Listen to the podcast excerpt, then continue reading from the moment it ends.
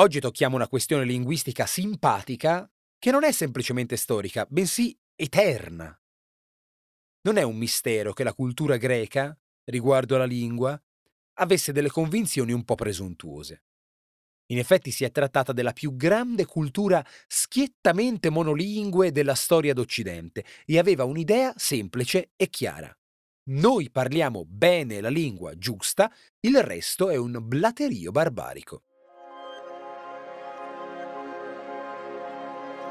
Io sono Giorgio Moretti e questa settimana raccontiamo parole legate a luoghi precisi. Oggi solecismo. Il greco antico non era una lingua monolitica. C'erano diversi dialetti. Quello che ha avuto maggior successo, come accade sempre alle lingue, un successo che riposa sul prestigio culturale e politico, è stato il dialetto attico, che si chiama Attico perché era parlato agli ultimi e più prestigiosi piani degli sfarzosi palazzi greci.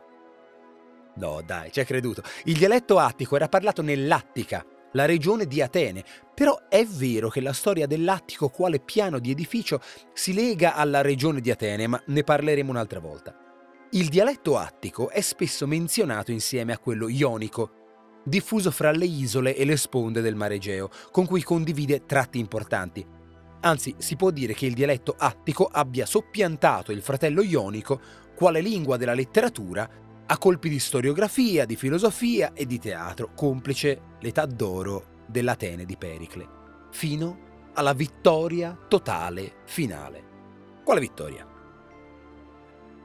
Le conquiste di Alessandro Magno diffusero e anzi fondarono una cultura ellenistica, cioè grecista e non più strettamente greca, in una gran parte del mondo noto. E tale cultura ebbe come koine dialectos, come lingua comune, proprio una lingua basata sul dialetto attico. Naturalmente prese pieghe molto differenti e anche piuttosto distanti dall'originale ateniese. Insomma, anche a Melbourne, a Mumbai e a Milano si parla un inglese che nasceva a Londra. Ora, a prescindere dai dialetti, sappiamo che per i popoli dell'antica Grecia chi non parlava greco rientrava nella categoria infamotta della gente barbara. Però, nel vasto Mediterraneo, anche prima dell'espansione alessandrina, c'era una miriade di colonie greche, di estrazioni dialettali differenti e che soprattutto si trovavano a confrontarsi con le popolazioni e le lingue locali. In certi casi questo portava a un'alterazione del greco coloniale lì parlato ed è il caso della città di Soli. Oh, finalmente siamo arrivati al punto. Stavo per beccarmi un morso a forza di menare il camperlaia, non dal cane, da te.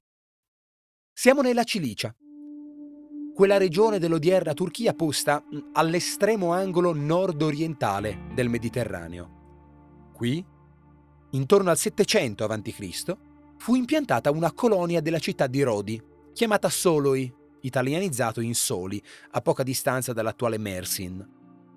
Rimase una realtà relativamente provinciale, anche se non mancò di dare al mondo personalità eminenti. E vi si parlava un greco poco puro, pare. E proviamo a indovinare.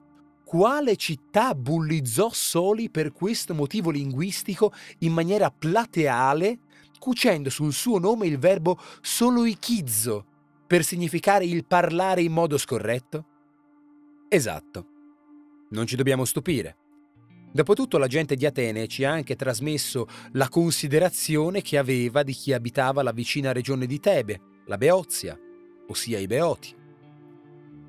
Il solecismo è la sgrammaticatura, l'uso di forme linguistiche errate, l'improprietà linguistica. Chiamare così questa galassia di errori è particolarmente ricercato e questo tratto contribuisce a marcare una certa superiorità di giudizio, che echeggia l'albagia ateniese dietro uno schermo relativamente spassionato. Un effetto comunicativo ben diverso rispetto a quello, per esempio, del ruvido strafalcione. L'opposizione, in consiglio, Nota i solecismi enfatici nel discorso del sindaco, che rievoca come noi s'andava e si faceva, ripercorre ciò che avrebbe fatto se ci sarei stato io e cita Karl Marx. Nel libro certi solecismi sono disposti ad arte per rendere più verosimile il dialogo e anzi sono ciò che caratterizza di più certi personaggi. E ci si gela il sangue nelle vene quando il professore o la superiore ci dice che il testo che mi hai mandato va bene, c'è solo qualche solecismo. È una parola che si porta dietro una matrice di irrisione altera. Ormai insignificante perché la realtà della lingua di Soli è obliata. E però, pur avendo perduto gli antichi colori, come i marmi del Partenone, rimane pienamente percepibile, perché invece la posizione mentale di chi la irrideva si è perpetuata nel suo taglio e nel suo registro. Potere straordinario delle parole dotte. A domani!